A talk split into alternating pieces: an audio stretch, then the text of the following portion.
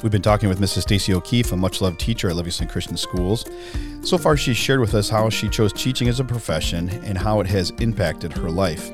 Let's listen in as Pastor Maven and Miss Rachel Zielinski, aka Mrs. Z, continue their conversation with Mrs. Stacey O'Keefe. Z, I did a post yesterday on Facebook. I had opportunity to um, have my pastor Tim Christensen from Bible Baptist Church come in and speak at chapel, and uh, we had a chance to go out and have breakfast afterwards.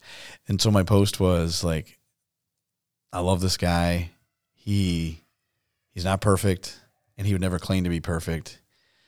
Um, but he loves Jesus, loves his wife, loves his family, and he loves being a pastor." And then I ended it by saying, "I'm bummed out if you don't have access to your pastor like this." and there was a lot of people that responded. How important do you think it is to have like like Mrs. O'Keefe's talking about like she could just walk in and talk to her pastor. How is how important is it to have access to people like that, like your pastor who's really for all intents and purposes like should be a mentor of yours if nothing else. I mean from the pulpit, you know, you're being mentored by the word, but how important do you think that that is? I, uh, I don't want to put words in Stacey's mouth here, but I I would think that that first moment at church that day, you maybe first for the first time experienced grace. And then it was fleshed out more as you got to know Pastor Ben. Seems to me like community and grace kind of go together. You can't experience that unless you're around people that can show you what that looks like. You might be able to feel it inside like you did. That's Jesus. But then to make sense of it, it takes a community. And I would think a pastor hopefully would be one of those people who would. So to answer your question, I think it's very important. And the bigger churches get, it's hard to have that connection right away. You kind of have to go through staff to mm-hmm. get up to mm-hmm. the pastor. And mm-hmm. so the I love that the church was small. You could walk right in, just like you walked right into Ted Nath's office during the school day and talk to him. Mm. Those people that are approachable seems very healthy and mm-hmm. needed. Mm-hmm. Absolutely. I was fortunate enough too to to be encouraged to be discipled by some women who were older than myself um, by attending Bible studies and just I just decided early on I was just gonna to watch and learn as much as I could hmm.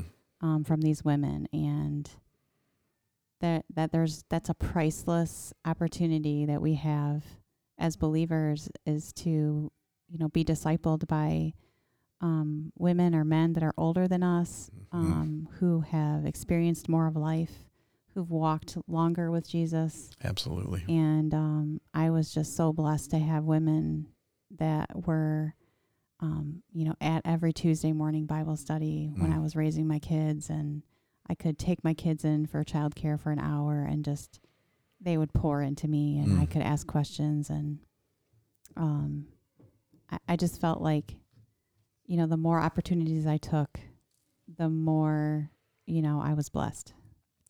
I think it's so interesting. I think we find ourselves in a society and you two feel free to correct me if you think that I'm wrong. I feel like we're in a society where people want to like chase youth at all costs. Right? So so so people want to have all kinds of cosmetic surgeries done to make themselves look younger. They want to dress younger, they want to act younger, they want to talk younger, whatever that is. But I think by and large, and of course I'm talking in generalities, but by and large, that is absent in our society today.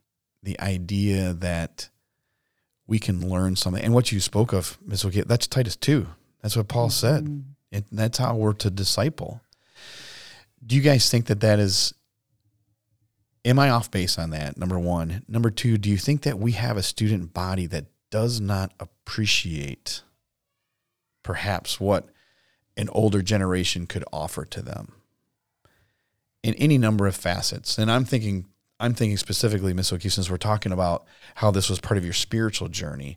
Do you feel like do you get the sense rather that that that's not significant to them right now? I was thinking back to when you did that Bible study in your school and you had 25 people show up the first time. That wasn't a private school, right? No. So you have kids that are thirsty and hungry. You probably aren't hearing these things, so they do appreciate it. But that's one of the tricky parts about a private school is when you hear it all the time. You grew mm-hmm. up with it, same thing. You weren't. It wasn't until you're 22 that it started to hit you. That I think we do tend to not uh, appreciate what's being taught because we hear it all the time. Mm-hmm. It's kind of like the teacher from Charlie Brown, right? Want, want, want. You Mm-hmm. got to step away from it for a second, maybe be in an environment where you're not getting exposed to it. And then you go, oh, I missed that. Or I, but I think that with that foundation, later on down the road, they can look back like you did, Stacey, and go, oh, okay, that's what this was all about. Yeah, I think it depends too on personality. Um, I think we do we do have students here who do seek wise counsel, Mm. We do. um, and they s- they see the value. Uh, but I think you're right, Rachel, in that um, just just expressions from my own son, who is now not here anymore.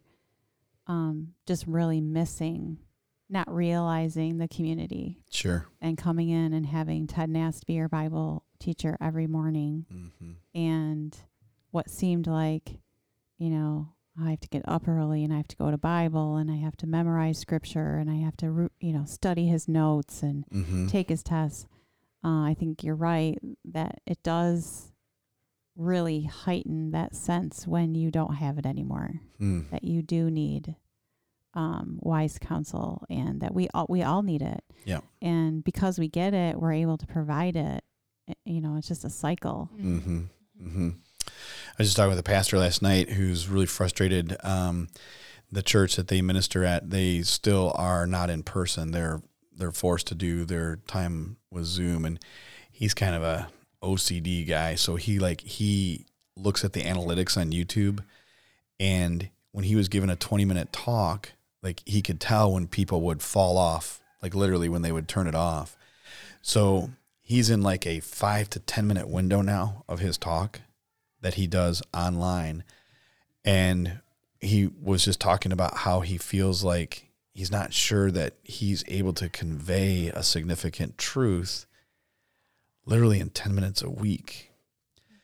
So I'm kind of just looking at him, listening, and he goes, What? And I go, I don't really have a connection with that. I said, I teach at a Christian school.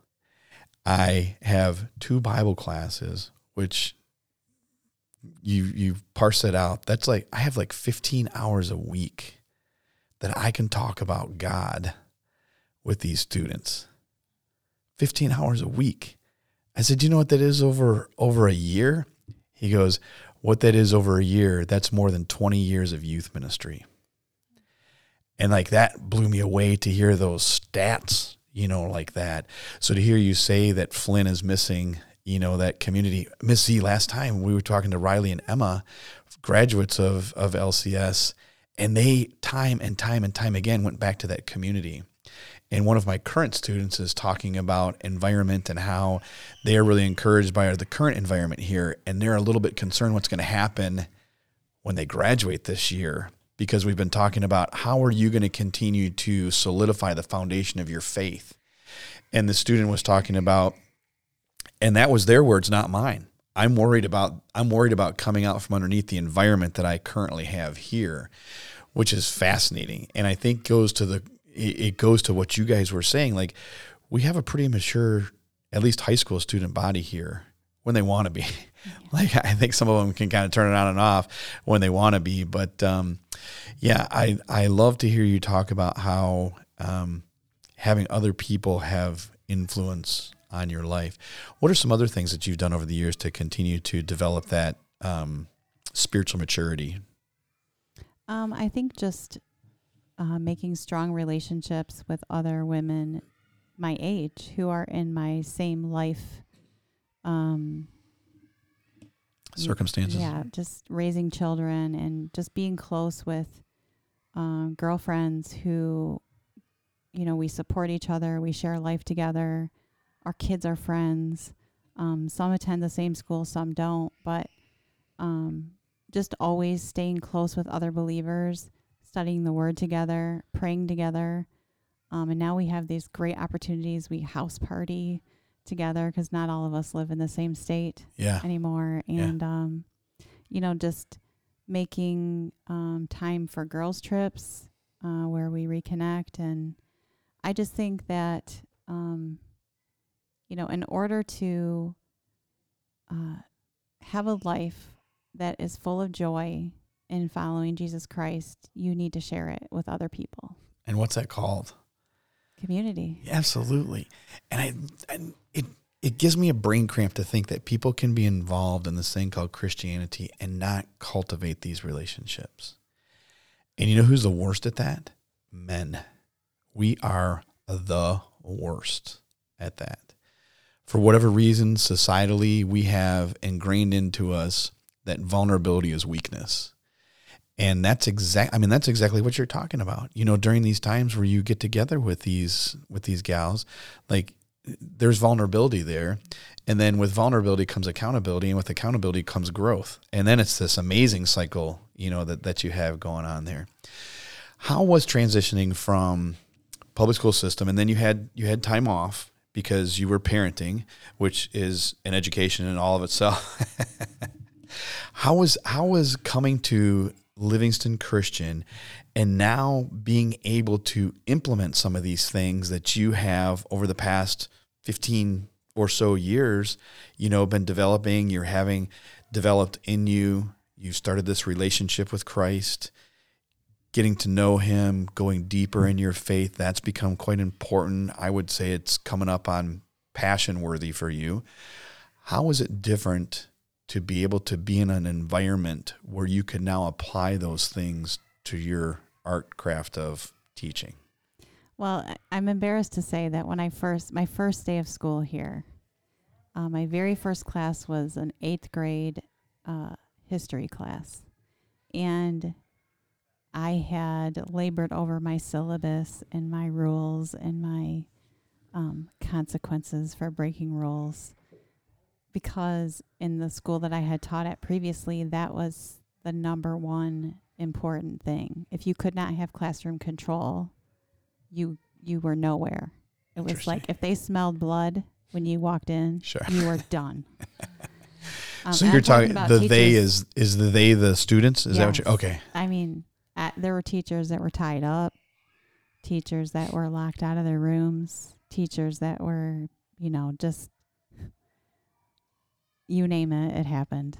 Um, so I came Just for clarification, has that happened to either of you at Livingston Christian so far? I've been locked out of my room.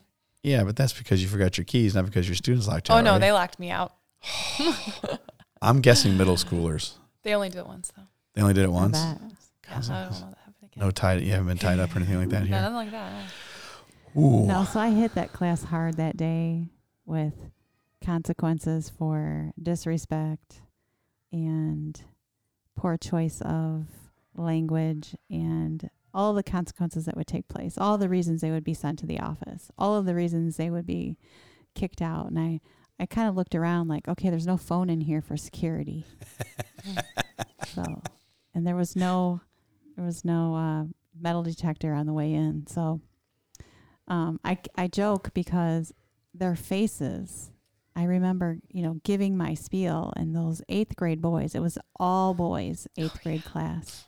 And they looked at me like, this woman is insane. what is she talking about? And by the afternoon, I was like, oh my, I'm in a, I'm in a foreign place. Wow. I did not understand where I was. Um, but there's no greater privilege than to be in a school where you don't have to deal with those things. Of course, eh, kids are kids, and they, you know, they have make they make mistakes, and they have, um, you know, personality traits like I do that can become annoying, and, um, but just you know, to be in a school where the common goal is to grow educationally and spiritually together and to not have the discipline issues, the, Mm. um, it, it's just amazing. And so transitioning here, it just was like, wow, I'm going to get to teach so much because I won't be stopping every two minutes to call security or, um, you know, correct a student or wonder why half of my class is never here. That was another issue. So, Wow. um, it was a great transition. So that leads me to my next question. Educationally speaking, just educationally speaking, not spiritually, but educationally speaking, how are the two environments different? Well, they couldn't be more different. Um, I think that you know it, when you're following state curriculum for ninth grade English or tenth grade English, and you you're just doing your best to to make sure that you cover all the curriculum. Um, here, it's possible. Mm-hmm. Where I was, it was not possible. Um, Due to some of the factors that you just, just were talking due about. to you know classroom management issues Mhm. and um, every day on the first day of school there i would have 45 to 50 kids in my class because even though there were only 30 chairs we knew that by day three i would only have about 25 26 students because they would just drop out that fast. yeah Wow. um, but then on fourth friday count Yeah, everybody shows back the, up.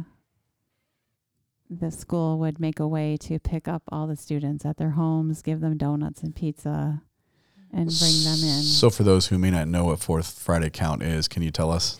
yeah, that's the day that um, the state of Michigan counts students and um, decides how many students are in each school and then appropriates tax dollars for that Mm. student. Mm-hmm. So, this may be this may be a silly question based on what you've just said, but how how were you able to interact with students differently here than than in some of your previous? Well, one of the great things about teaching at LCS is you have the opportunity to teach the same students year after year.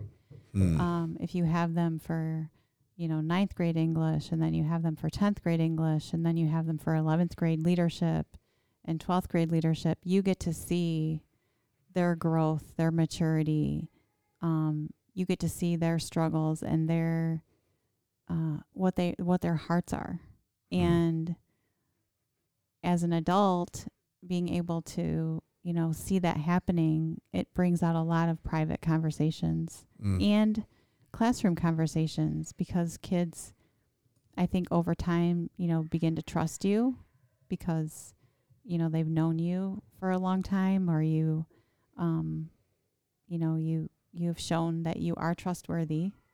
Um so we're not just in one year and then gone they're gone the next year. And so Mhm.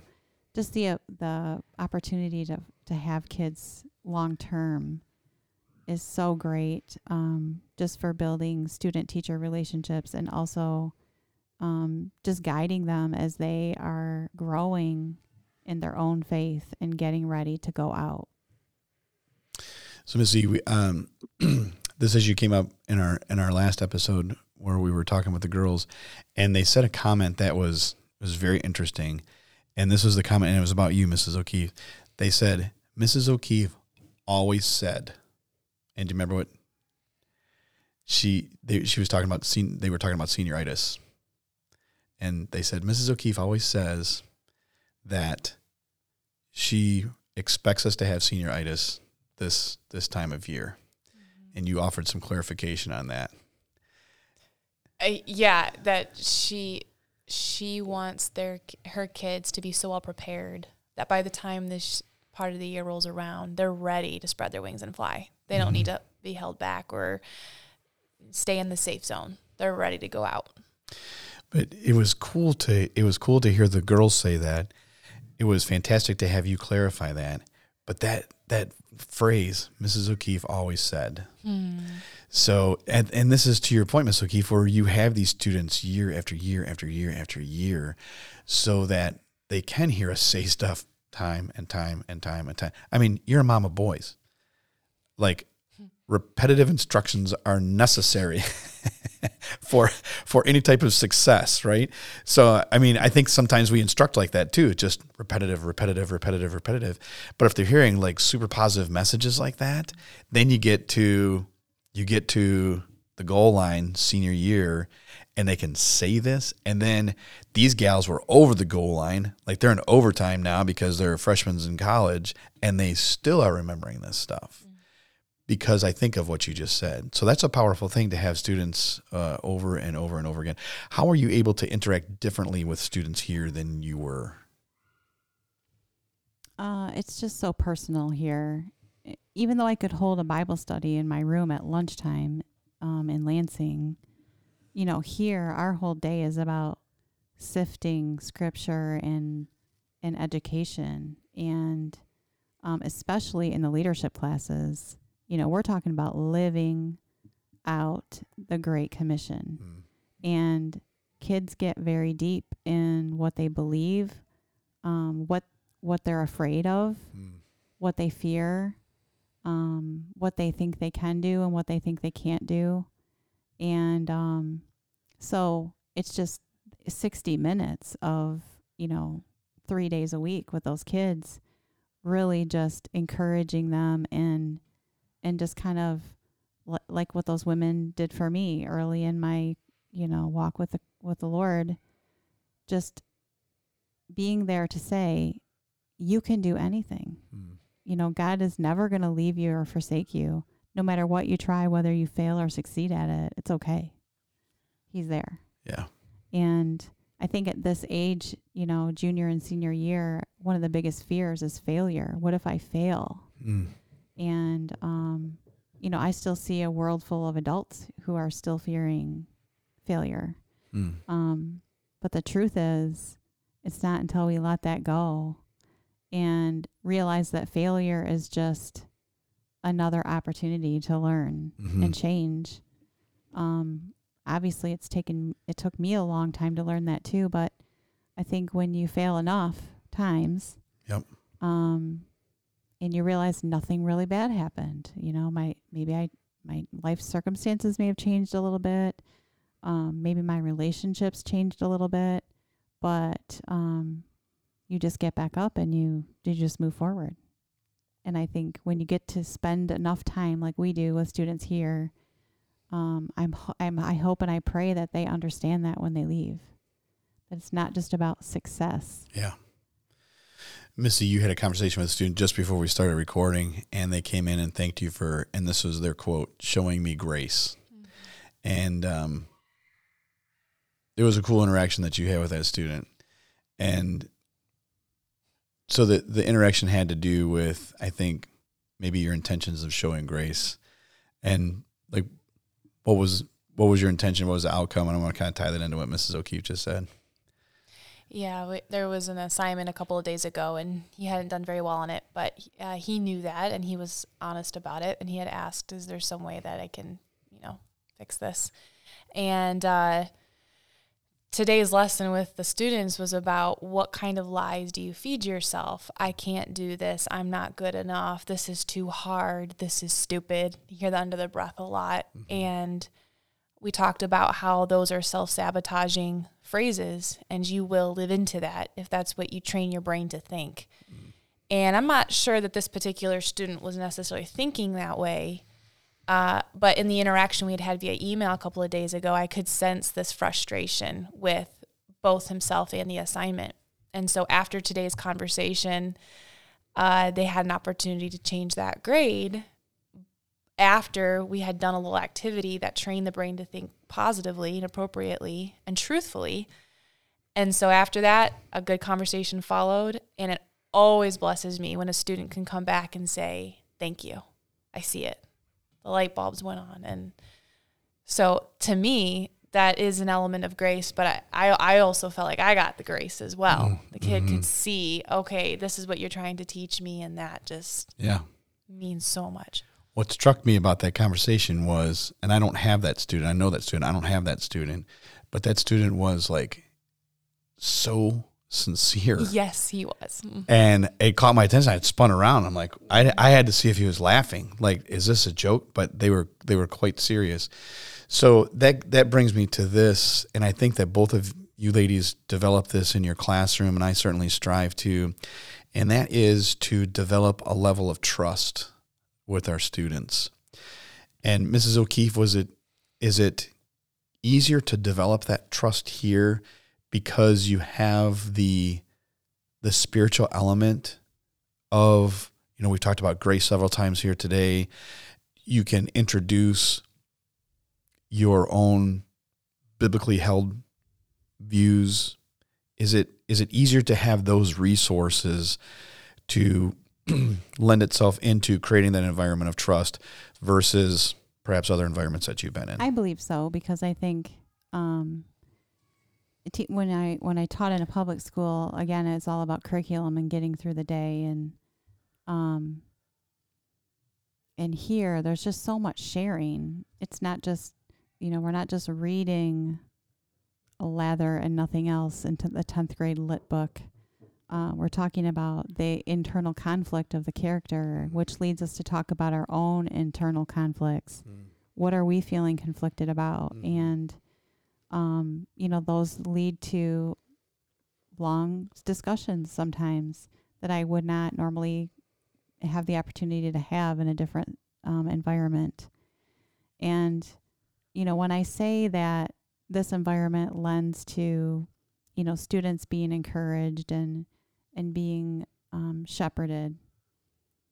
Uh, what I have learned over the years is they do a lot of the encouraging and shepherding of their teachers. which is exactly Yes. what Mrs. E was just is saying. so true. Amazing. Um, It kind of ticks me off sometimes because they'll say stuff and then I cannot stop thinking about it like after school into the night and I'm like what like it just kind of blows me away sometimes. and just the notes that get left and the things. I mean, I had a student bring me over a Christmas card, brought it to my house during COVID this year. And it was it's a keeper. Like it's a it's one of those lifelong treasures. And it was it was very simple. They made it themselves, but it was like so meaningful. And it started with a thank you. It started with a thank you. And I maybe had a sentence, maybe. But I was like, oh my gosh, like I love that. mhm. I love that about, and we get, I love that's our job. Like we come here now, we're not Pollyannish. We don't all have rose-colored glasses on. We we certainly have those students that challenge us. You know, we have those students that maybe you know are thinking about how they could get rid of us in various ways or whatever. But but there is, I think, by and large, a, a huge number of students that you know because of this environment of trust that we've built based on an outpouring of our relationship with Christ and our desire for them to grow in their relationship. And maybe at times we're introducing that relationship to them. Um, but again, going back to what you said, Ms. O'Keefe, where we have this opportunity to see them year after year after year after year, to see that growth is amazing. That is Yeah, amazing. And a lot of that comes from their parents modeling too. They they learn from their parents how to encourage and care for people, and uh, I'm so appreciative of the families um, that we have here and the parenting that makes our jobs so much easier Mm, because they come from a foundation of parenting and um, a faith at home. Yep. And that's why we always talk about that, you know, cord of three hmm um, the school, uh, the family, and the Lord. There's just no better. There's no better team. Yeah, absolutely. So you talk about modeling, man. We you just are like the segue queen today. This is fantastic. So you've obviously had some health issues. Maybe it's not obvious to some people, but it's obvious to us who call you friend. You've obviously had some health issues over the past decade or so, and and some of these have manifested again. Um, how has how has this and what has manifested was you had a re-diagnosis of cancer. Um, so I want you to talk about that just for a second. But as you as you kind of weave that discussion in, how has this affected you as a person? We started off with the question, "Who is Stacey O'Keefe?" And I love that you hit all of these. You hit all of these titles. You hit wife. You hit mom. You hit daughter. You hit friend. You hit teacher. Um, so how how has this affected you as a person, and how you fill all of those roles?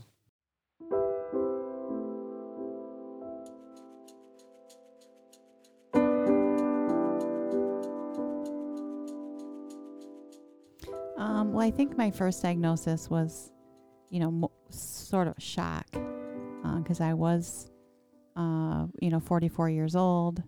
um, was not expecting to have a serious illness at that stage of my life, and my kids were younger, um, you know, eighth grade and sixth grade, and you're sort of just in a in a phase of life where you're rolling. You know, you're rolling through uh, sports and school, and you're you're still assisting with homework, um, at least holding you know kids accountable to those things and teaching, and it, it just kind of came to a halt Mm. um, because uh, you know my diagnosis was pretty serious at that time, and I remember a doctor telling me this is going to take about a year, uh, you know, to treat this, and I was like, I have like a couple weeks, I didn't say that, but I thought Right. I was like a year. This does not fit into my plan. What are you talking about? So, um, but quickly you get, um, and, and when you have no medical background, you have no idea what they're even talking about. Um, that's an odd place to be because, you know, decisions need to be made sometimes quickly. And, um, you know, we just, you know, Ryan and I just immediately knew that the only way we would get through that is to just rely 100% on the Lord Mm. that he would lead us and guide us through the rough times and um and he did Mhm. um but i did spend a year almost a whole school year away from school um just being treated with heavy chemotherapy and surgery and radiation um but i walked out of that that cancer center on that last day and i remember it so clearly because um, mrs stiles was with me for that last appointment and and I did one of those, you know, Toyota jumps Yeah. outside the cancer center, and With your pom poms. we and um, you know, so we made that slow mo video, and and I said I'm never coming back, you know, and I I made I stamped that on my life, and I walked away, and and for you know five years I did walk away. I mean, I had my appointments, but Sure. um, they were all, they always went very well until this year. I had some issues over the summer that seemed like something very um, simple, and um, I believe that God uh, sort of orchestrated that so that I would go to the doctor because I had been to my cancer appointment in I think it was like May. And it was my graduation. They like ring the bell, five years cancer free. Yeah. You don't have to come back for any more appointments. Right. Huge milestone. Yeah, huge. And um but I had some just some things over the summer that were not quite right. So I I went in and um that led to, you know, a diagnosis that my cancer had returned Mm. and um they call it a metastatic cancer because it has spread to other areas.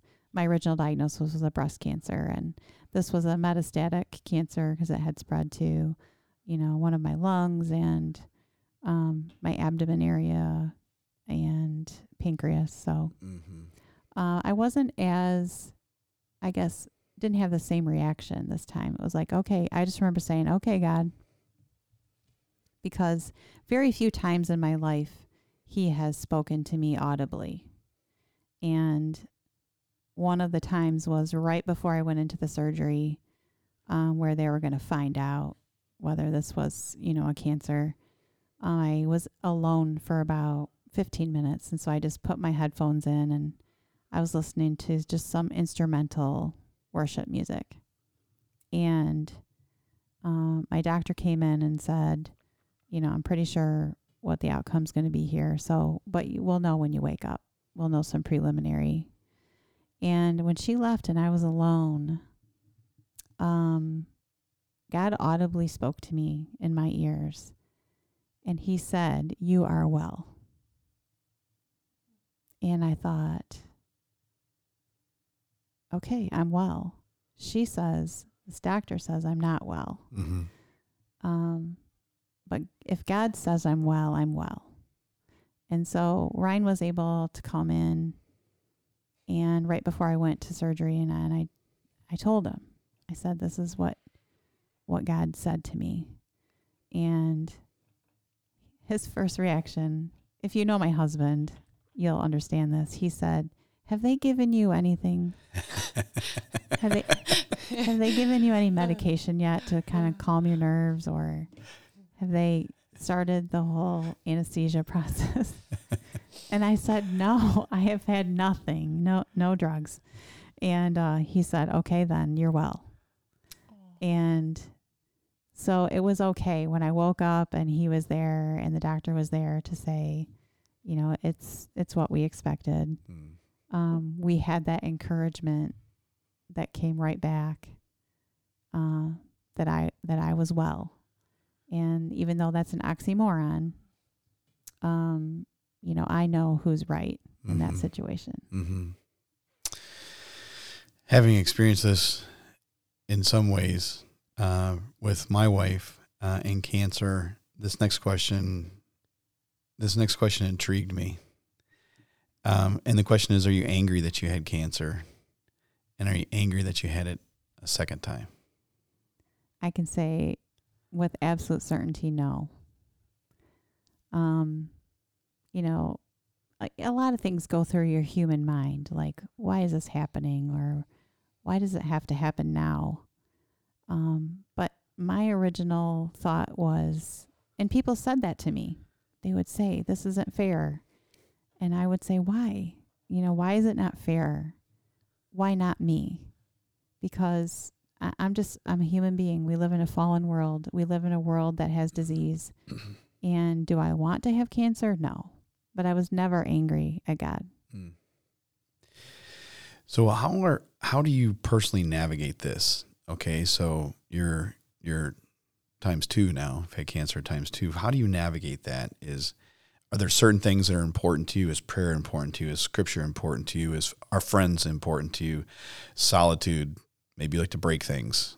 Like what's important to you? All that stuff. All that stuff. um, I think most importantly is not allowing myself to define myself as a cancer patient. Hmm. um, that's how you are defined in a hospital. And it's all about, you know, your cancer and your treatment. And that is not who I am. And I know that if I allow myself to think that, then I can I can continue to be a cancer patient. I don't know if that makes sense. It does actually, because we've we've had conversations about this, Missy, and how I'm going to ask you on two different levels, personally, and then how you how you challenge your students with this. How do how do you not let circumstances define you? Because that's what you're talking about, Ms. O'Keefe. That you're not allowing the circumstances of ca- cancer to define you. And Miss Z, like you, I so appreciate this about you because you you keep bringing stuff back around to grace how how do you not let circumstances define you? Let's start with there, and then how do you convey that to your students? How do you challenge them with that? Well, if I can, if I think of circumstances as like a being, I know that that being is not bigger than my God. So if I can mentally picture that in my head, that God is higher than the circumstances, I don't know why that visual helps me, but I'm able to rest easy. And nothing that comes to us doesn't first go through the hands of God. Hmm. Uh, and we've talked about this before too, but you know, the ridiculous cliche of the Lord doesn't give us more than we can handle. Once I could, once I realized that's totally false, then I could go back to that image again. This is more than I can handle, but it's not a being that's stronger than God. Obviously, He's the one that's coming under me to hold me, and this is for my good. All things work together for the good of those who love Him. Mm. And that it might be so trite and insensitive to say even cancer can do that, but why would something be left out? It's Even that absolutely would be. That happened Yeah. to be Pastor Tim spoke on that. Tim Christensen spoke on that in chapel yesterday, and he's going to Oh, speak wow. on it tomorrow too, Romans eight twenty eight. And he boils it down to six words right in the middle of that verse: all things work together for good. All And. For those who love him, and then he throws that in at the end, Mm. uh, and that's huge. it is. That is huge. So, Ms. Z, how do you convey that? And Ms. O'Keefe, you'd be thinking because you're coming next. How do you convey that to your students? I don't try. That's the funny thing. Hard circumstances will happen during the course of a school year. Mm-hmm. I'm not trying to bring up past things to the kids and say, this is what happened to me and here's how I dealt with it. It's mm. just happening in real time. And the kids watch. Well, she says these things. God is mm-hmm. higher than our circumstances. Let's see how this plays out. But again, it's not when I'm trying. If I'm trying to be like, I'm going to use this to show my kids, I usually mm. botch it all up and it doesn't work. Mm. But it'll be like two weeks of something really difficult. The kids kind of find out about it. And then down the road, they come back and say, I'm amazed how you handled this situation or that situation. And I go, that is not me because that's not how I felt in those two weeks. I was ticked or I was in pain or angry or hurt. Mm. But that just confirms to me that the Lord is in me working. It's, it has nothing to do with me. And if that's not a sign of grace, I don't know what is. Mm. So I don't know if that really answers the question, I but think it does. I don't think it's me trying. Well, I think it goes back to what what you both have talked about, and that is we have the opportunity to model this stuff, Yes. and it we're modeling out of a reality of our lives. So this isn't this isn't something that we just teach because that's what the book says that you have to teach. So I think, you know, you you just said, well, that wasn't me. So I think some of my most powerful lessons are to my students telling them how I was a screw up, you know, and even present tense, am screwing up. You know, don't do this. This is what's happening to me right now. Don't do this. Um, and that, you know, there's so many things that are intertwined here, but that goes back to that trust that we've developed inside of those classrooms. And with that trust, it just affords us unique opportunities. So, Mrs. O'Keefe, I'm going to change your question up a little bit now that I'm think about it. How how has this changed how you interact with students? The fact that you've had this diagnosis times two, the fact that you're leaning heavily into some of the things that we talked about. You said all of those things: prayer, scripture, friends, um, you know, solitude, breaking things. You've leaned you've leaned into all those things. But how has this changed how you interact with students and teaching them? I think it just as God refines me, I just I've gotten to a point in my life where it's just I'm not going to pretend to be something I'm not. I'm never I'm not going to put a face on something that isn't real. Mm. And I know uh, it's cliche to say just be real, you know. Um but because I I have relationships with my students and you know, um, I- I'm just honest. You know, when I come back and I've been out for six weeks because, you know, I'm recovering from a surgery, finding new treatment. Um, I just tell them, yeah, yeah, I'm. I was shocked. I told you I was leaving for two days, and I've been gone for six weeks. I was in shock. I was um, just floored that this cancer had returned, but God was never surprised. Mm. And so, um, yeah, it takes you a second to get your footing when you get knocked down by uh, oh, the words of a doctor or the words of a boss or the words of whatever situation. Um, it takes you a minute to get your footing, but if if you know that you know that you know that your Lord has taken care of you, you know He's going to do it again. And no matter what the decision is, no matter what the circumstances come, it's okay. And so I, I think that, um, you know, when you're 17 or you're 18 or you're 15 and you're dealing with circumstances, um, my prayer is that they'll just remember one little tiny bit of that, that Mm. I might be surprised, but God is never surprised. He's always prepared to get us through, to carry us through. We just need to be willing to lay down Mm. because there's no might, there's no decision, there's no, you can't just, you know, pull up your boots and get going. You have to surrender. There are just things in life you have to surrender completely. And, um, and I'm thankful that God has had me there several times Wow. in my life. Yeah. So Missy, she just put a string of words together that like it's going to click for you as soon as I lay this out for you. She said, "Do you know what you know what you know?" And we've talked about this the last three episodes now, and it just is coming up. What what are what are you thinking of when you hear those words together? Well, when I heard that, I kept thinking of the phrase, "Do you believe that what you believe is really real?" That's it. And where did you learn that? I learned that from Mr. Nass apologetics Yeah. class. Yeah. Plastered on that wall and He had a think sheet you really. hung up on that That's wall. right. I didn't even have that class, and I know that because we keep hearing that. Yep. And this is a reality of what we need to be equipping our students for.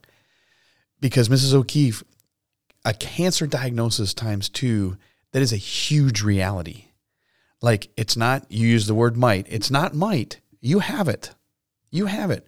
Look here on this MRI, look here on this blood test. It is there.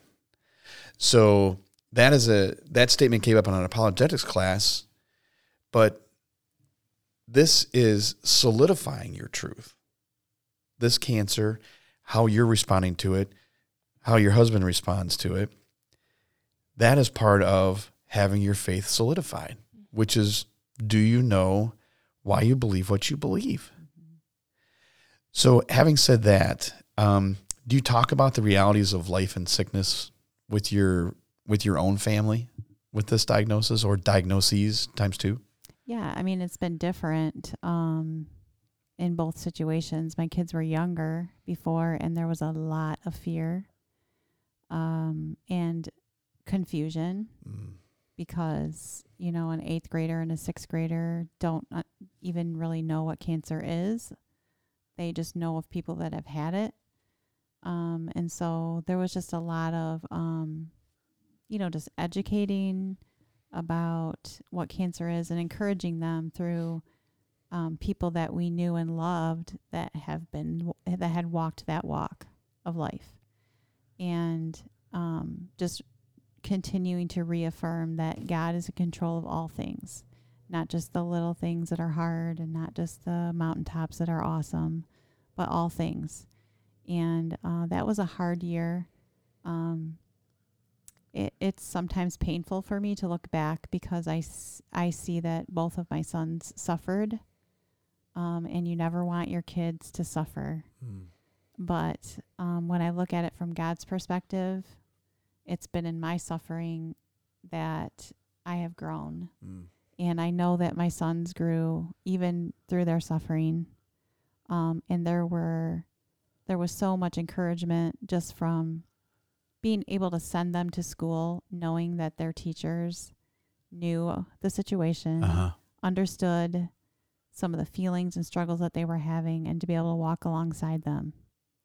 And other students who had parents um, that had walked the same road that we were walking and just kind of walked alongside my kids, that was a blessing that I know I would have not gotten anywhere else. Yeah. Um, this time, it it was a shock again uh, for them, but um, Duh, you did your Toyota jump. It can't happen I again. know, right? And uh, but to hear your son say, um, after some really hard discussions and some, you know, just some tough days, to have him say, "I finally feel like no matter what happens, everything's going to be okay." Wow. Um, to me, at that point, it's like just drop the mic because I don't even care what happens Right. at this point. If my son knows what he knows, what he knows, because God has shown him, then um, that's all I really care about. Is is that my sons uh, understand who Christ is, that they desire to follow Him, that they understand grace, that they understand that no matter what, He's there. You know, we give instructions for assignments and we have any number of criterion and a rubric that we're going to grade these assignments with and what our expectations are. And you put that into a broad scope of maybe within a particular class or a particular year or a particular set of years. And we do this in tandem with each other as teachers to prepare them for graduation. But this is even beyond graduation, you know, like this is life. And to hear your son respond like that, like he's not even my kid, and I'm welled up with pride right now because I know that there are all these markers all along the way. And you said teachers, they're teachers, but they were also your friends. You know, that were having influence on your sons and helping to guide them through, you know, this whole thing. But to come out on the other side and to have a son say something like that, wow. Like, wow. You know, you say mic drop, like that is that is a mic drop. You know, and as a parent, um, that's what we strive for. That's what we invest in for private Christian education is to prepare them and equip them so that when circumstances like this come, they can offer these types of answers. You know, and it's not unique. It's not untethered from the church. It's not untethered from God. All of these things come together to, you know, help resource these students so that they will be successful. And like we could we could redefine success whatever that is, but you know what success is anymore? It's not failing. That's what success is. It's not failing. And then there can be different levels of success after that because I'm so tired of people failing. Like not in our classes, but I'm I'm tired of hearing, you know, students that were former students and they're just being knuckleheads. I'm tired of hearing that.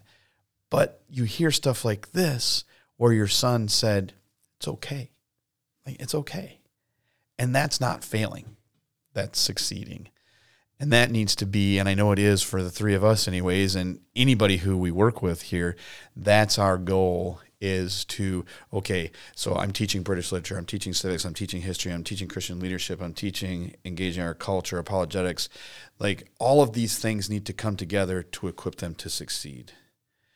And succeeding is, we want to go past not just failing, we want to go towards influencing them. And we rather to have them be influencers for that. So, and how to even use their failures because they will have many of them. Absolutely. How to even use that for the glory of God and to look back on their lives and go, dang, I learned more by failing, maybe in some cases, than I did by my successes. And I just have to say this because this, just echoing in my head. But Stacey, you said at the very beginning of this podcast, you always wanted to be a lifelong student. And I feel like in that moment, you recognize that God's like, I've got some educating. I'm going, you will be a lifelong student. Absolutely. And that's what I want to be. That's what I want us all to be. I want my kids to be that way when they leave this school, lifelong students.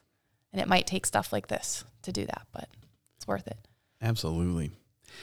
So, Miss O'Keefe, with what you've gone through, um, are people hesitant to develop deep and I mean, we've talked, we've used the word vulnerability several times here today.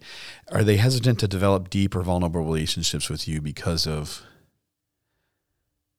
Um, I don't think so. I think that sometimes people don't know what to say, which is to me totally normal.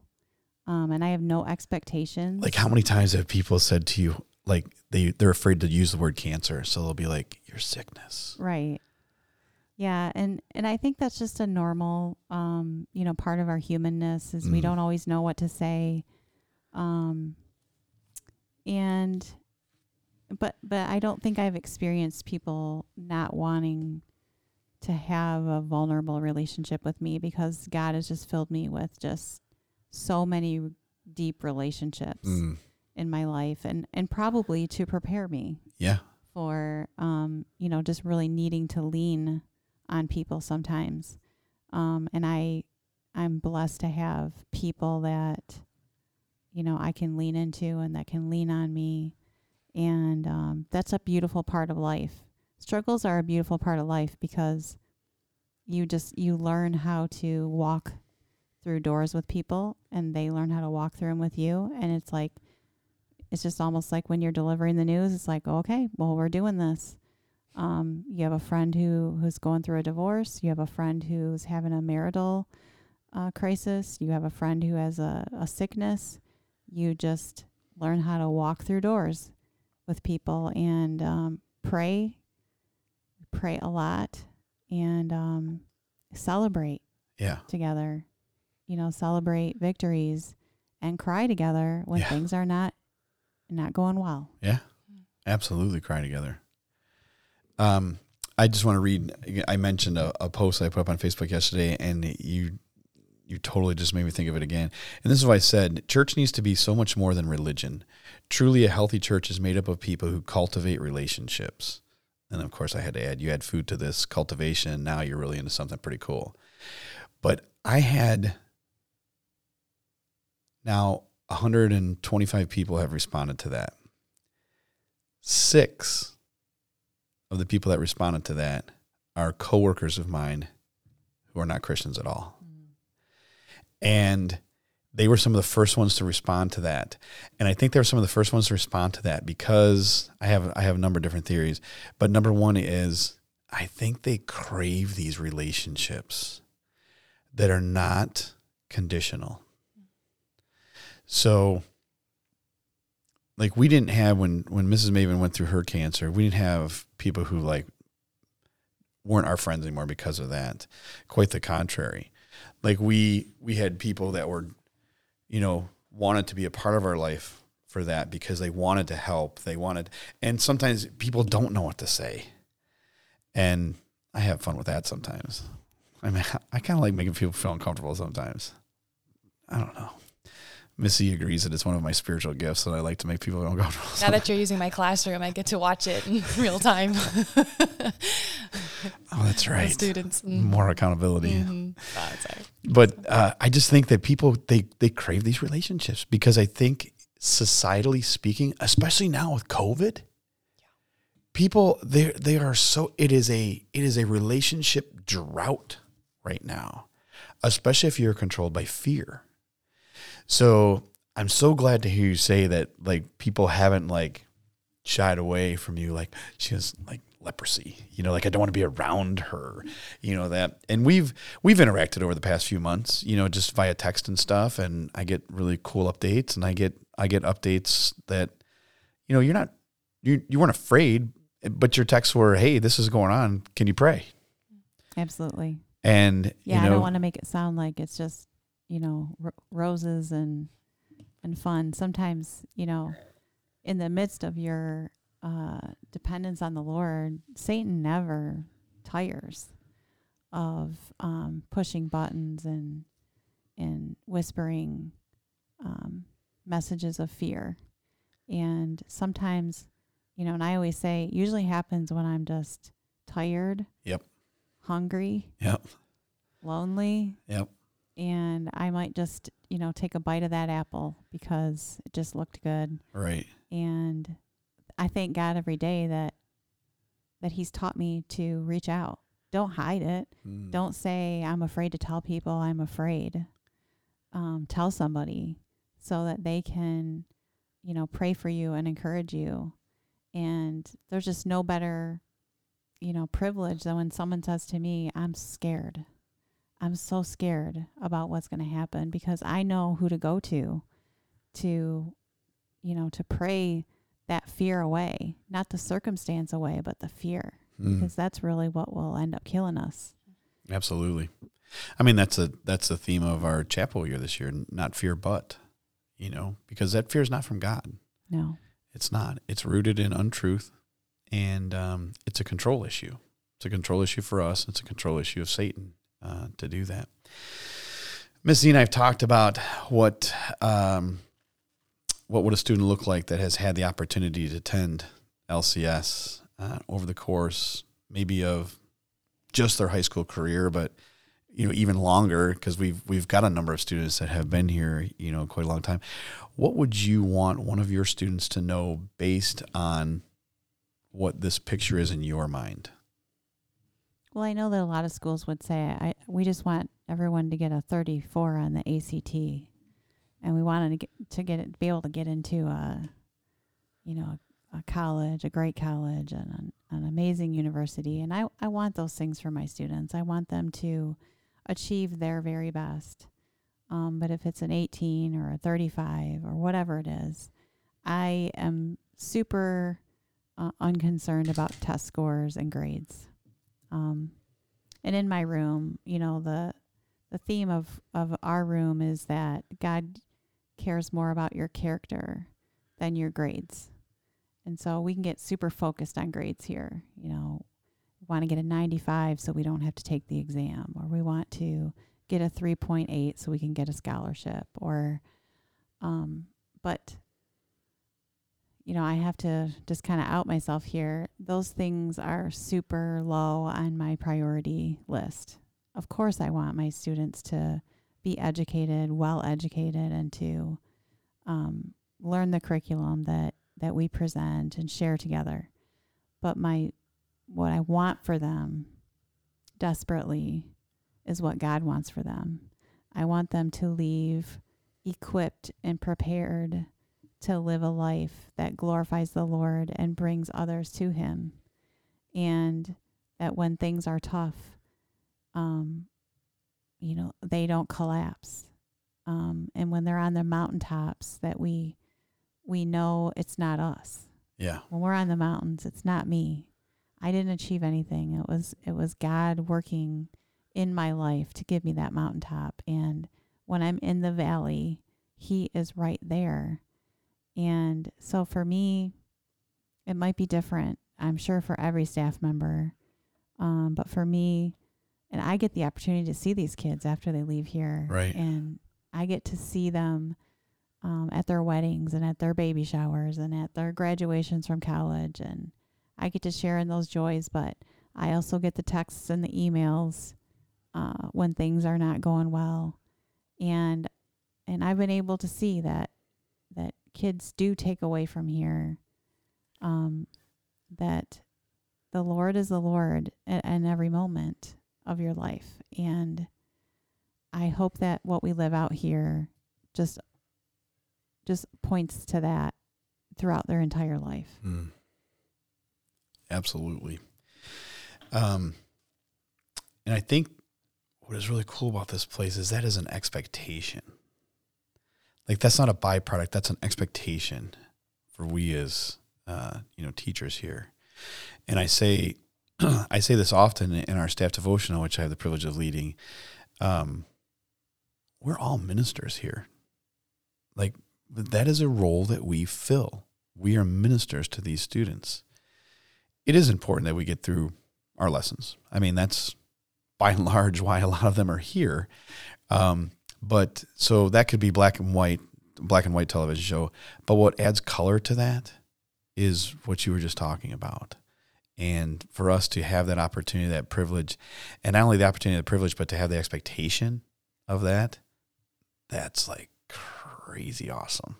That we have the opportunity to to be able to do uh, to be able to do that. Um,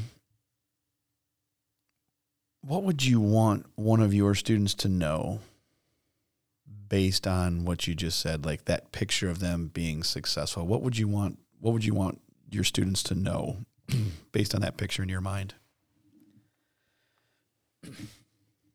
I just want them to know that they were uh, created for a purpose and that that's really what success is about. It's about seeking the purpose that God has laid out for your life. And I know sometimes we can get really concentrated on, you know, what career, what what socioeconomic bracket am I going to land in? Um, and and those are all decisions we have to make. But a picture, the a picture of a student I'd like to see leave here would be one that just longs to follow a path that God has created just for them, not for the other six kids that sat near them or, um, you know, what their parents did or what their siblings did, but that they would seek to follow the path that God has individually laid out for them. And there's no other way to do that without completely de- delving into learning what God who, who God is and what his character is. And we can't do that in 1 hour of, you know, Bible Bible class at school or, you know, a 5-minute devotional when we graduate from LCS and and we're in a different place, but um, that they would just long to know the character of God so that they would know what his purpose is for them. The beauty of what you've just said is that that cuts across the entire spectrum of every subject that we teach here. Because that because of the expect again expectation that we have biblically integrated truth into every subject that we teach here. Every subject. And i love that i love how you tie that in so that whatever god calls them into because our world is changing. Not everybody goes to college. And that's fine because it may not be what god has called them into Maybe God's calling them into the workforce right away. Maybe it is going to be into a trade. Maybe it's going to be into the military. All of these areas need godly influencers. All of these areas need godly leaders, you know, who are going to be planting those seeds of the gospel and can do it in a way that is authentic. Uh, I think authenticity is something that is just really, it's really missing in our society today. You know, I think people want to say things to get that soundbite. They want to say it to get above the fold in the newspaper. Are those still a thing? Newspapers? Maybe. social media whatever you know to get the to get the clicks to get the views but but then you know you come back around and you find out that what they said was completely not true they completely not true so this is the world that uh, that we're living in that our students are growing up in um, and that's noise. So, Ms. O'Keefe, how can we encourage students to cut through the noise of our society? There's a lot of it. How can we encourage them to cut through the noise of our society and culture? And this is a loaded question. And best equip them to be resilient, lasting. Since you're an English teacher, I'm putting all these words together. Impactful, bold, and multiplying followers of Jesus Christ way past their time with us at LCS. It's just it's interesting that you asked me that question because we had an, a recent conversation about this in my English classes.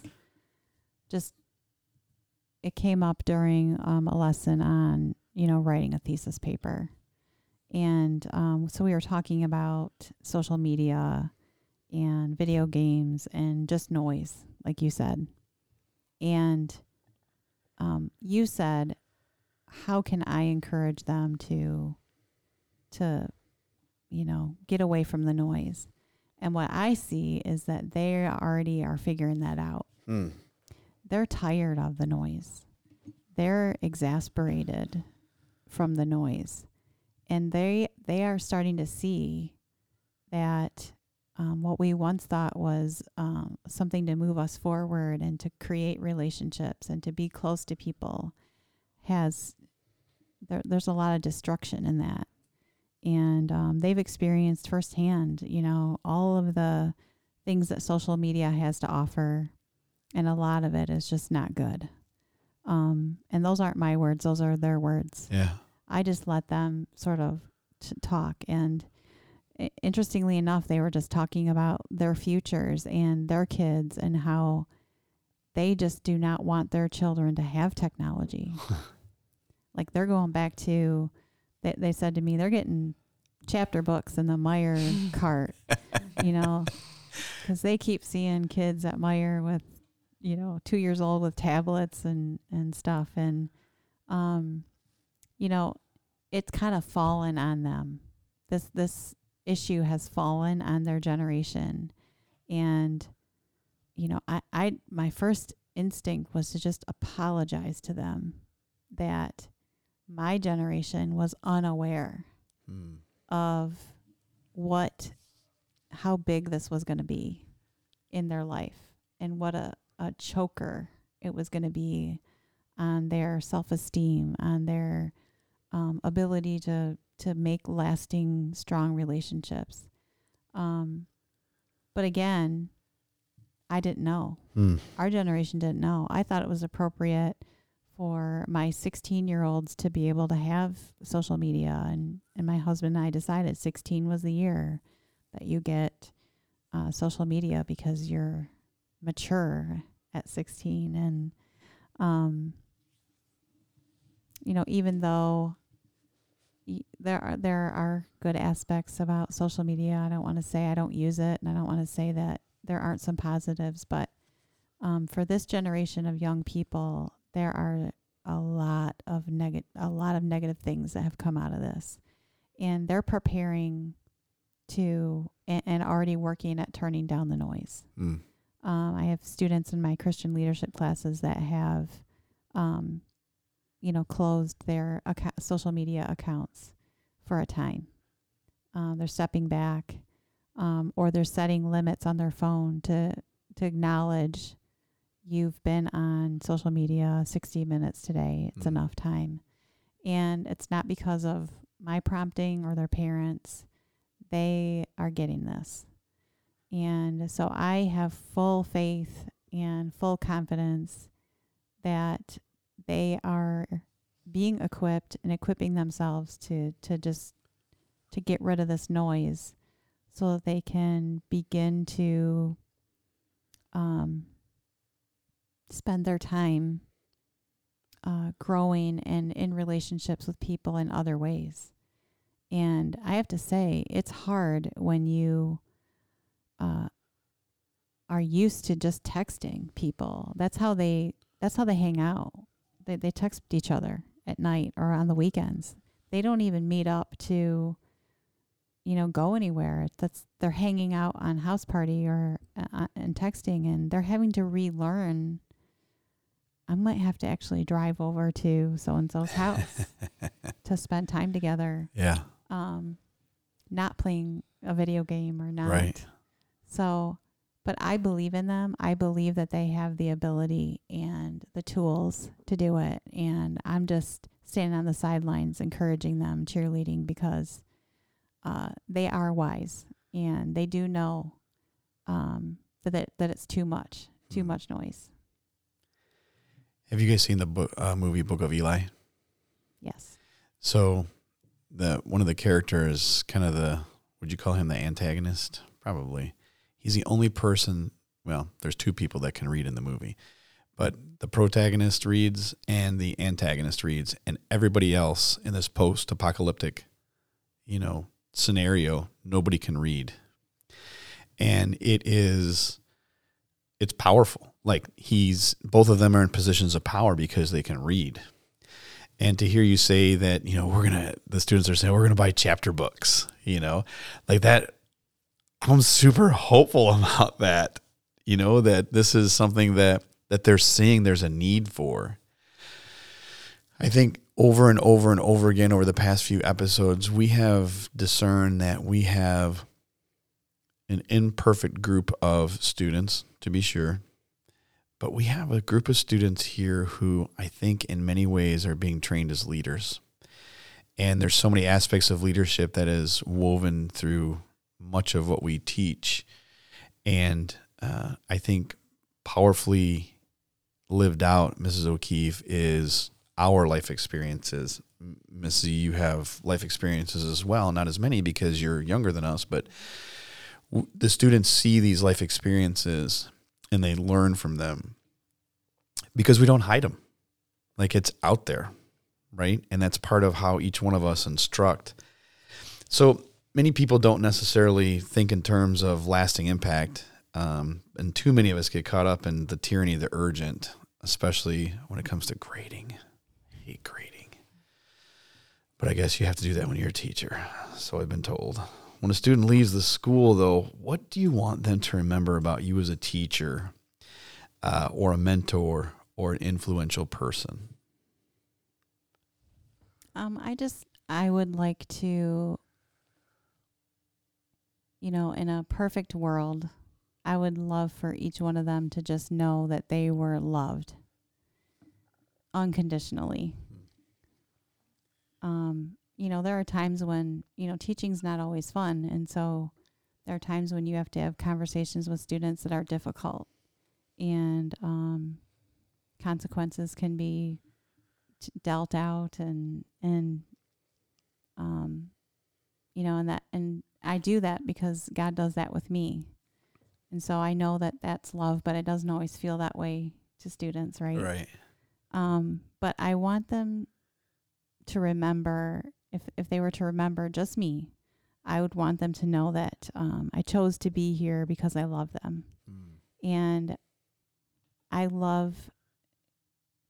I- I just love teenagers because they have the energy and the the desire and um, they're just full of life. And I just want them to keep that. I want them to keep that um, when they leave here and to know that that I loved them, that I hopefully taught them how to write a proper essay and that they'll get, you know, a great grade on an essay someday or they'll be able to communicate through their blog or that a that a job or that their boss would comment on their their emails that they send. But um, most of all, I just want them to know that they are loved unconditionally, um, not just by, by me, but by the Lord. Mm. And uh, you mentioned earlier that our students aren't perfect, and I surely am not. So um, I hope that, you know, through the challenges of life and through the challenges of our school at times and through um, the years that we've spent together, most of all, I would just I'd want them to look back at LCS and say Mrs. O'Keefe loved me, and that and that um, as for as long as I live, I'd love to get that email, that text, that visit, and I'll be there for the weddings and the births and the the sorrows and the pains because I do love them. Yeah. Yeah. Missy, it's come to that time in the podcast where I say these two words that sometimes strike fear in you. Final thoughts.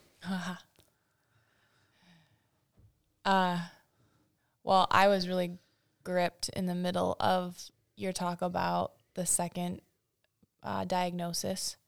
And when you heard audibly that the Lord said, You are well. And that hit me hard because I felt that same way uh, several years ago, but with regards to my spirit, my soul. And I also lived with those probably self induced lies that I had to be a good girl, do what my parents say and the Bible says, and I'll get on just fine in life. But when I screwed everything up a million times over, then then where did that leave me? And to be told in my ear, you are well. Your soul is well. It is well with my soul. that hit me hard. And uh, I don't know why, if I've, maybe others got other things from it, but for me, that was the most powerful. And I think it is a good example of the element of grace that we're trying to show in this school and that the Lord has been showing us. So thank you for that, for sharing your story. Absolutely. I know that you were really worked up about coming on with us today. we we've been we've been trying to do this for several weeks, and just the, a number of circumstances inhibited us from uh, from doing it before now. But I have uh, I have appreciated our relationship. I've appreciated our friendship, um, and it has it's really been interesting how it's been progressive, and it seemed like of all things, and it, it's not a surprise to me given the opportunities that God has given Mrs. Maven and I to deal with cancer. Um, but I think we went to a different level relationally uh, when you got that diagnosis. And I want our students to understand that life is not always going to be easy. And what we offer here by way of teaching them absolute truth based on God's word, by teaching them from a, certainly a, a Judeo Christian perspective where we're advocating a biblical Christian worldview. Um, I want them to understand that even though they have those things, that life can still be hard. And, you know, God doesn't promise us an easy life. And that is so anti cultural right now, especially in our Western first world country. You know, we're we're already seeing things in this new administration that is is really it's ushering in change to our country already. And it's change that um, a lot of people are not they're not equipped for. They're not equipped to handle the changes that are on the horizon because we have worshiped convenience and comfort for so very long. And then here comes along a teacher that has conveyed to her students that you love them, you're concerned about them. And now the perfect life that they maybe saw you in has been rocked with the C word again cancer. And um, they've watched you walk through that. Um, I think you've been very honest about your struggles, you know, with that. But they also have had the opportunity to, in that, to to see your faith grow and not to shrink. And for me, a capstone on that um, came just last week. You got some news last week, and what was that news? Yeah, so uh, we Ryan and I had to travel back to Chicago, which is where I'm being treated for cancer. Um, and it was it was a you know four days packed full of appointments and uh, meetings with doctors, as it usually is. Um, and it was interesting how leading up to that visit, our prayer was that, you know, the tests that I would undergo would show that that I was improving. Um, that that the cancer was shrinking, that the cancer was less. And um, just before uh, we went into a meeting with the doctor the day before, you know, there was some discussion about we might we may have to do a new biopsy. We have to may we may have to do um, another surgery that you'll need to come back for. And I kind of felt like in that moment, I'm kind of done. Like I can't come back here in a couple weeks on a Friday to to do a new biopsy. So I I'll just be completely honest. I just cried out to God that night. Please don't make me do that. Hmm. And it was all about whatever the results are tomorrow. We'll we'll decide whether we have to do this new biopsy. And I just I just begged him. I said, I, I can do this. I can I can deal with this illness. I can walk with you in this, but I can't come back here in two weeks for this. And um, just totally honest with him. And I have learned over the years that that's what he wants. So I didn't. I don't feel bad about. Really, ever, Jonah? You think that you could hide some stuff from him on that? I don't ever feel bad about saying, "Really? Yeah. Like, come on, I can't. You know, I can't." Um, but if I have to, I so the next day we woke up early. We had this meeting early with the doctor, and Ryan and I were just quiet. You know, there was just a lot of um, quiet prayer and just anticipation and he was delayed. Our doctor was delayed. And so we're just sitting in that room and and I, I've got all my notepad and I've got all my questions ready, like a teacher does, and my pen, my favorite pen. And he comes in and I'm ready to just machine gun these questions. And he says, you know, the scans are great.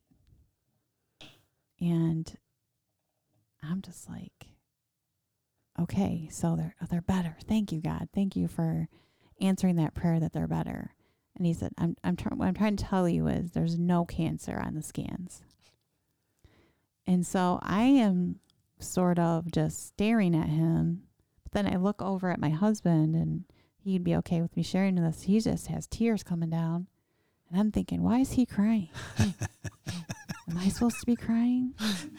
Like I I just don't even know what to do at that point. But then I just keep looking at my doctor, and he's like, This is really great. This is good. This is not what we expected. You've had a full, what they call digital remission. So there's nothing on any machines that shows I have cancer, which was, you know, pretty, you know, evident before that it was, you know, there was cancer in several places. So we got to have that joyful, you know, moment with the doctor and um, just a short discussion about moving forward and um, but the thing is is whether he would have said that or whether he would have said it doesn't look different it still would have been okay. Um, and that's that's the goal is to be able to hear that and to say you know what? We're just going to keep walking forward. Mm because I'll do whatever God asks me to do. Yeah. Um, and if he's and if the scan doesn't look good, um, that scan's already passed by his eyes. Right. And so what I'm what am I going to argue with him? Yep. No, I'm not going to. Yep. So I'm glad that he gave me. I'm so blessed that he gave me that mountaintop. Um, but what I want my kids and my husband, my family, and my students to know is that even if it's not better. Even if it's the same, it's great because it's God. That gives me goosebumps because I just shared an illustration last week in chapel. Um, and it was about when Mrs. Maven went in to have her first tumor removed. And I was by myself walking back to the family waiting room. Long story short, I get into the bathroom just to try and cry because I was so just like worked up. And so I had this conversation with God in the mirror. I remember putting hands on the sink and I was like, okay, God, you told me in First Peter 5 7 that if I like you care for me, if I, so I can cast all my cares on you, they're yours because I can't handle it right now. And at that moment, I had this huge headache. Headache was gone, and I had an incredible sense of peace. And this is what I share with the students. It's exactly what you're saying. The peace wasn't, I'm going to heal your wife. The peace was, it's going to be okay. And that was what the peace was. It's going to be okay. And it may or may not be what I was asking for, but it was exactly what Paul talks about that there's this peace that passes all understanding. And the peace wasn't, okay, you got this Amazon Prime now, you put this order in that you want your wife to be cancer free. No, it was just that it's going to be okay. But praise God that He answered your guys' prayer and so many of our prayers that you would be cancer free. Yeah, it's a great thing to be able to share with people who pray for you and with you, and um, it's a it's a it's a complete celebration for me every day when my eyes wake up, my eyes open, and I remember that moment, and I'm gonna live my life to the fullest every day because um, you know, we see people around us who who aren't sick that that die Mm-hmm. unexpectedly. Mm-hmm. There's no warning. There's no, um, you know, pre- preparation. Right. And so, um, whether you're sick, not sick, we there's just no promises. Yep. So, um, I'm just happy to to get up every day and to live my day, and to share it with God. Um, he is my best friend, and we share everything together. Mm. And there's just no better life Yeah. than that, regardless of my circumstances. You know, Rush Limbaugh is suffering from lung cancer right now, and most likely it's terminal. And he often says, every caller that calls in tells Rush that they're praying for him. And he often starts his show by saying, I was just I was just glad to have air in my lungs this morning and to get up. And that is a really stripped down appreciation of reality. You know, we talked about noise and there's a lot there's a lot of noise around, but to have it down to life and death, that's incredible. Well, thank you for spending time with us today. Uh, this is was a much anticipated uh, conversation that that we wanted to have, only because we saw the power of it. Um, and all this is is putting into words what we see lived out by you every single day here when we pass you in the hallways of this massive building. It's not really that massive, but we do pass you in the hallways. And uh, thank you for your thank you for your faithful impact on these students. Uh, I think that you know, slow and steady wins the race. Yeah. It's not these flashes in the pan. It's a marathon, and 13 years of impacting students with. I mean, who? I'm, God knows how many more. This might be your last year, might not be, and we might have another 13 years with you. But uh, for every moment that we have with you, that the students have with you, I'm grateful for that because of your godly influence on them. So Well, just anyone that gets op- this opportunity is blessed.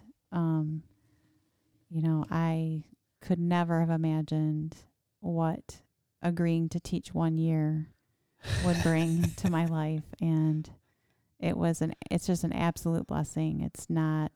It's it's not a chore. It's not um, a sacrifice. People say, "Oh, you sacrifice so much to be a Christian teacher, Christian school teacher," because I think they're talking about money. Sure. Maybe. sure, But um, to me, it's not a sacrifice; it's a joy. absolutely, every single day we have the chance to do it.